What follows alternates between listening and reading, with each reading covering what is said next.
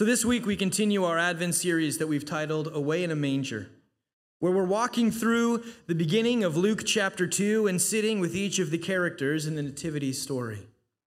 Last week we began our series by looking at Joseph, the faithful yet forgotten earthly father of Jesus. We looked at his journey and we saw how we too can relate to the one who was faithful to his call, the one who did the hard thing, walked the hard path, and isn't remembered as maybe he would want to be. Maybe he had hoped to be. That can be a hard road, but it is a good road, a road that many of us walk all, all to the glory of our God. Speaking of glory to our God, that is where we will be picking up with Luke chapter 2 this week. Last week we looked at Joseph. This week we will be looking at the innkeeper. Now, clearly, he wasn't present in the manger that night, but that doesn't mean he doesn't play a role in the Christmas story. If you have your Bibles with you this morning, I encourage you to turn to Luke chapter 2. We'll be looking at verses 6 and 7. If you don't have your Bible with you but prefer to hold the, the text tangibly in your hands, there should be a Bible on the back of the pew in front of you. However, if you prefer, the words will be on the screens beside me. You're able, I encourage you to stand as we read the word of the Lord. Luke chapter 2, verses 6 and 7. While they were there, the time came for the baby to be born, and she gave birth to her firstborn, a son. She wrapped him in cloths and placed him in a manger, because there was no guest room available for them. Thus ends the reading. God, we thank you for all that you have done. We, we thank you for your word. God, I pray that you would speak through your word this morning, that you would perform the miracle that feeds our souls. We pray this in your name. Amen. You may be seated. On Sunday, February 12th, 2023, the Kansas City Chiefs and the Philadelphia Eagles met in the Super Bowl, the biggest sports event and television draw of the year drawing an average audience of 115.1 million viewers across Fox and Fox Deportes and other digital streams. That's a lot of eyeballs. It's a huge, huge marketing opportunity, though there has admittedly been a lot of drop off in how funny the Super Bowl commercials have been. Many of us have turned the game on simply to watch the commercials, simply to see the advertisements. Companies spend a lot of money to have their products and messages air to an audience of that size. Two ads in particular sparked a bit of a stir this year. Not because they were funny, but because they were Christian. A nonprofit funded primarily by anonymous donors launched a campaign in 2022 titled He Gets Us. The intent behind the campaign is, is to make Jesus more tangible more relatable to a public that may not necessarily see him that way. The campaign is well produced and gives thought provoking messages about how Jesus was an activist in his own way. It tells of how he was fed up with politics, how he came from a dysfunctional family, how he felt alone at times, etc. Some of the initial videos were the most controversial, speaking to Jesus being a rebel and a refugee. Ultimately, the He Gets Us campaign is met with criticism from the left and the right, but that didn't stop this nonprofit from spending over $100 million to get the message that Christ understands us, that He gets us to over 115 million sets of eyeballs on February 12th of 2023. And the price was worth it because it's a message that matters. He Gets Us hasn't done a video on it yet, and I don't think that they would, but in our text this morning, we see Jesus in another He Gets Us moment. He isn't even born yet, but he's about to have one of the most traumatic experiences a human can have. He's about to be born. But instead of being in a hospital, his mom and dad, Mary and Joseph, are just hoping for a warm, clean place where they can get Mary as comfortable as possible before she gives birth. But as our text points out, there isn't any room for them. Now, we don't know exactly what this looked like back in the day. It's not like Bethlehem was a hub of tourism. And so often inns were a two story building where the animals were housed on the first floor and then rooms were available on the second floor. Sometimes uh, they were a one story building, right? And then a barn next to the building, the place where, where animals would be. It was, it was a bit of a package deal back then. Sometimes you had covered parking, and sometimes you didn't. And now remember, this is the time of the census, so everyone is supposed to go back to where they're from so they can be counted by the Roman government. There are more people in Bethlehem right now than they have rooms available to accommodate. That's just the reality of the situation. But reality doesn't often make situations easier, does it?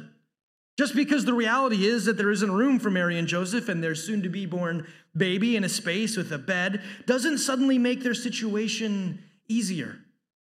It doesn't make Joseph more confident, it doesn't make Mary more comfortable. It's hard. The situation is really hard. They are in need.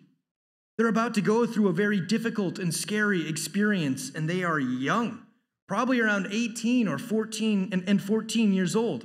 Forget these, these pictures, right, of the 30 and 40 year olds we see. I, I think they, uh, they, they, they age them a little bit just so that we're a little bit more comfortable with, with the situation. But the reality is, like, these are kids.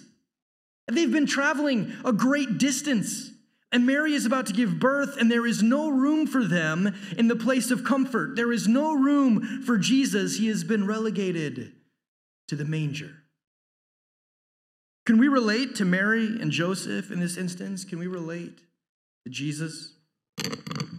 Being in a place of need, being in a place of hurt and pain, and needing some comfort, needing some help, needing support, but being turned away, there just isn't room for you.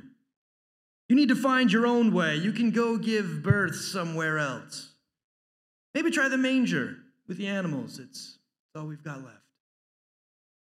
I don't know what your walk of life has been like, church. I don't know what areas, what people, what groups, what churches, what schools, what communities have not made room for you. But I am convinced that at varying points in our lives, we have all felt relegated to the manger. We have all had times of feeling like we were in places of need, and instead of being cared for, we were pushed aside. We were ignored. Maybe your parents didn't have time for you when you needed them to. Maybe your job handed you walking papers at a very inopportune and difficult time. Maybe you were sick and the doctors just couldn't fit you into their busy schedules. Maybe your spouse was emotionally unable when you needed them to be available. Maybe your friends were there when friends are supposed to be, you know, or weren't there when friends are supposed to be. I, I, I don't know what your story is, church. I don't know where your hurts lie. I don't know the intricacies of your pain, but I know that there is pain. And regardless of how we may feel about the He Gets Us campaign, we can't deny that at least on the surface level, they're right. He does get us. He knows what it's like to be relegated, to be pushed aside, to not have priority placed upon us. Though we are in a time of need, He gets it. He gets us. And as comforting as it is to know that Jesus can relate to us, it gets just as uncomfortable when we realize that we can also relate to a different character in this story. And I'm not necessarily blaming him. I mean, he had a tough job. There are only so many rooms. It's first come, first serve, and Mary and Joseph just didn't get there first. Like these are the breaks in life. You got to look out for yourself and your business, right? It's, it's not your fault that a pregnant woman showed up at your door after all the rooms were gone. What are you supposed to do? Dump a paying customer out on the street? It's not their fault that these two didn't get here earlier. Yeah, we can understand the position of the innkeeper. For in our sinfulness, in our own ways, we at times have relegated Jesus as well, haven't we? And hey, just like the innkeeper, we often don't even realize that we're doing it. Life just got busy. There are so many things that are clamoring for our time, our energy, the kids, the spouse, work, that long list of things that we've wanted to get done forever, right? Fun, sports, vacations, hobbies. And there are thing are there things in your life that you are putting before Jesus? Have you filled the rooms of your inn with other things, other thoughts, other passions, other people? Have you, like the innkeeper, like me, relegated Jesus to the manger? In confirmation class, we're working our way through the Ten Commandments right now. And sometimes we can fool ourselves with the commandments, can't we? We can fool ourselves into thinking that we're doing okay with certain instructions from God. Do not murder, right? Like, do not commit adultery. We hear that and we're like, yeah, I, I think I'm doing pretty good there. I haven't killed anybody, remained faithful to my spouse, and and then we get deeper into it and realize that just being angry with somebody and, and wishing them harm is breaking the fifth commandment. And looking at someone with desire, lust in the heart, or disrespecting and not loving our spouse is breaking the sixth commandment. And so, in some ways, we fool ourselves, and in others, as, as soon as we hear the instruction, we know we've failed that one, right? Like the fourth commandment honor your mother and father. We hear that and are convicted right away knowing that we have not been perfect children to our parents. And that's how it is with the first commandment, the most important commandment. You shall have no other gods before me. Our red book, the explanation of Luther's small catechism, uh, the book that we use to teach doctrine and life, asks the question what does this mean? And here's the answer this means that we are to fear, love, and trust God above anything else anything else. Our kids, our spouse, our time, our job, our hobbies, our sports team, our reputation, our comfort. Fear, love, and trust God above anything else. The first commandment condemns us for putting Jesus in the manger.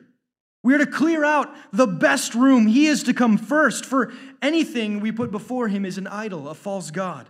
And even in that, we begin to make excuses, right? Like, we line up the things that we like, the things that we want, the things that we may not even truly realize that we are worshiping. And then as long as we've got God at the front of the line, we're good, right? Like we just aren't supposed to have any gods before Him. They can come after. But that doesn't even really do this commandment justice. If we, if we go into the Hebrew here, we see that when we what we translate as before is a term that is used to mean before his face, which actually means in his presence. So, in the first commandment, God is saying that we are not to have any God in his presence. We aren't supposed to have any idols. Period. Not that we can't have things in our lives that we love. Of, of course, we are to love our kids. Of course, we're to love and respect our spouses. There are commandments about those things as well. God doesn't want us destitute and on the streets. We're allowed to have things that we love and enjoy. It's good to have hobbies, it's good to utilize your gifts and your abilities. It's important to rest. It's important to take care of your physicals and your mentals. Go to the gym, take a nap, get counseling. These are good things. God isn't telling us that good things are bad. He's telling us that when good things become idols, that's what's bad. For there is one God, and he will not share glory. So, how are we doing with that one, church? How are we doing with recognizing that we have failed? How are we doing with wrestling with the realization that we each have idols? That our sinful hearts are idol factories? That there is a part of us constantly searching for things to put not just before God on a list, but on the list at all. How are we doing with recognizing that in our own ways at different times we have told God that there is no room for him at the inn and we have relegated him to the manger? As we wrestle with that, may we once again remember that he gets us. Scary as it may be, as, as embarrassing as it may be, God knows our hearts. He knows our hurts. He knows how we have betrayed Him. He knows how we have made idols, and despite our betrayal, despite how we have not kept the commands, the instruction that He has given us, He has loved us anyway. Loved us so much that He sent His Son. His Son, who didn't register is important enough for the innkeeper to clean out a room for His birth. His son, whose coming was the answer to a promise made thousands of years before his actual coming. His son, who will one day come again. God loved us so much that he sent us Jesus, and Jesus came and lived with us and ate with us. He healed us and taught us. He pushed us and challenged us, and we hated him for it. And one day we betrayed him and sought his death. He was abandoned and denied by his closest friends. And we made him carry the instrument of his death up a hill, and with the cross, Jesus carried not just the lumber, but the full weight of the sins of the world. The Bible tells us that as the nails went through his hands and his feet, Jesus became sin for us. He was, he was lifted up in his nakedness and he was mocked and jeered by those that hated him. And he loved them. And he was suffering and dying for them.